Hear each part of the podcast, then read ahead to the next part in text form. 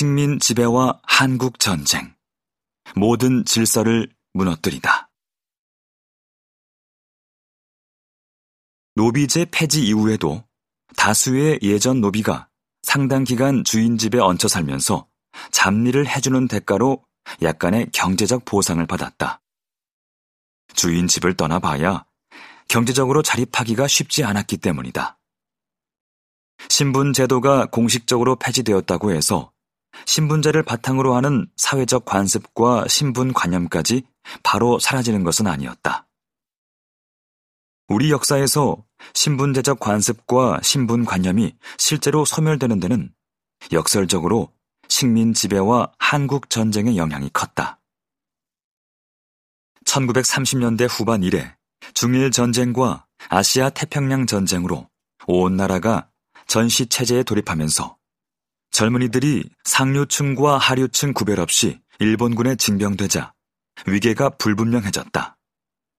일제 통치하에서 한국인들은 모두 같은 운명이라는 생각이 퍼져나갔다. 한국 전쟁은 식민 지배보다 더 크게 기존의 신분 질서와 관념을 뒤흔들어 놓았다. 한국 전쟁은 기존의 향촌 공동체에 강고하게 남아있던 신분 질서와 관습을 완전히 뒤엎어버렸다. 하층민으로 인식되던 사람들은 전시의 혼란을 틈타 지역사회에서 멀리 떠나버리면 그만이었다. 또한 어제까지 노비, 머슴, 소작인으로 살던 이들이 옛 상전 지주들을 반동분자로 몰아 공격하는가 하면 사회주의 사상에 물든 부잣집 자식들이 가난한 이들을 동물하고 부르며 연대의 손을 내밀기도 했다. 수많은 사람이 이리저리 피란했고 출신 지역과 계급이 다른 사람들이 비빔밥처럼 뒤섞였다. 이제 사람들은 서로의 과거를 잘 알지 못했고 굳이 따져 묻지도 않았다. 눈앞에 닥친 가난을 해결하는 것이 급선무였다. 이렇게 과거의 농촌 공동체는 해체되고 새로운 사회 질서의 원형이 만들어졌다. 전쟁은 기존의 질서를 완전히 리셋했다. 모든 것이 파괴되었으므로 모두가 가난 속에서 평등했다. 그리고 모두 비슷한 지점에서 다시 출발해야 했다. 비록 배는 고팠지만 배 아픈 시대는 아니었다. 전쟁은 많은 것을 파괴하지만 새로운 것을 창조하기도 한다. 몽골의 침략으로 황룡사는 불탔지만 8만 대장경이 탄생했듯 한국 전쟁은 낡고 오래된 신분 질서를 뒤엎어버리고 평등 사회의 신질서를 만들어내고 있었다.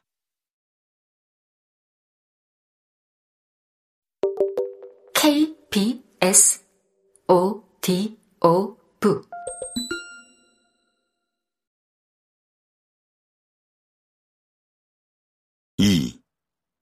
거지 같은 양반도 양반 아니오. 황혼기 조선 양반의 쓸쓸한 몰락. 화무 11홍이라 했던가.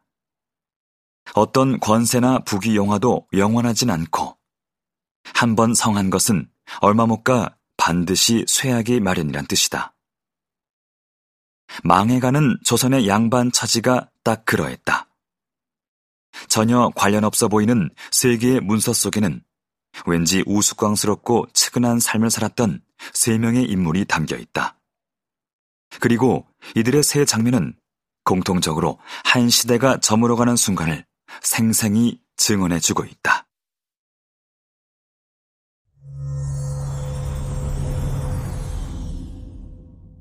바닥에 떨어진 양반의 권위. 성명란이 빈 채로 발급되던 관직 임명장 공명첩은 조선 후기 신분 질서의 변동을 설명할 때 반드시 등장하는 소재 중 하나다. 임진왜란 때 부족한 군량을 모으기 위해 임시 방편으로 공명첩을 발급했던 일이 전쟁이 끝난 후에도 재정 형편이 어려울 때마다 수시로 반복된 것이다. 백성이 바치는 공물의 양에 따라 국가는 직급을 나누어 주었고 이러한 공명첩 발행은 조선 후기에 양반수가 급증하는 주요 원인이 되었다. 숙종 때인 1690년에는 정부가 진율미, 흉년이 들었을 때 백성을 구제하기 위해 내리던 쌀을 마련하기 위해 무려 2만 장의 공명첩을 발부하여 전국 8도에 나누어 팔게 했다는 기록도 있다. 조선 후기에 이처럼 평민, 심지어 노비까지 공명첩을 사서 양반 행세하는 경우가 우후죽순 늘어났다면 그 반대로 양반으로 인식되던 가문이나 호구가 몰락하여 일반 평민과 다름없이 살아가는 사람들도 생겼다. 이런 몰락 양반을 보통 잔반이라고 불렀다.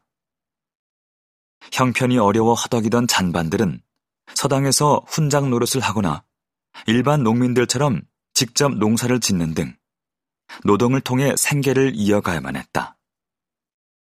신분 및 계층과 부가 더는 일치하지 않는 세상이 된 것이다. 때로는 몰락한 양반이 생활고 때문에 부유한 평민에게 쌀을 빌리는 경우도 있었다. 양반의 위상은 점차 떨어졌고 양반이라는 고귀한 호칭은 저작거리에서 이 양반, 저 양반으로 불리기 시작했다. 이번 글은 세 편의 문서를 단서 삼아 조선 후기 일에 진행된 양반 계급의 몰락을 추적해 나간다. 이 자료들은 몰락해가는 양반과 그들의 생활 단면을 스냅 사진처럼 보여줄 것이다. 여기에 겹쳐서 우리는 조선 왕조의 쓸쓸한 쇠락도 같이 볼 수 있어야 한다. 당시 신분 질서만 따로 흔들린 것이 아니기 때문이다. 나라 전체가 망해가면서 지배체제 곳곳에 균열이 생겼고 신분 질서의 동요는 그중 한 현상이었다. 세 자료 속에는 각각 이규백, 김영소, 신상덕이란 인물이 등장한다. 이규백은 충청도, 김영소는 전라도, 신상덕은 한양 사람이다. 그들은 신분제가 붕괴해 가던 조선 왕조의 황혼기에 양반의 자존심을 지키기 위해 노력했거나 최소한 그 시기의 쓸쓸함과 초라함을 보여준다는 점에서 짠한 인물들이다. 시대의 애잔함은 개인의 애잔함으로 이어졌다. 문서로 알 수 있는 사실이 제한적이면 약간의 상상력을 가미하여 그들을 그럴듯하게 되살려 볼 것이다. 개연성 있게 그린 모습이 실제 그들과 다를 수 있다는 점을 미리 밝혀둔다. 특히 양반임이 확실한 이규백과 김영소와는 달리 신상덕은 양반인지 명확하지 않은 구석이 있지만 그럼에도 신상덕을 양반으로 간주하고 그의 처지를 재구성할 것이다.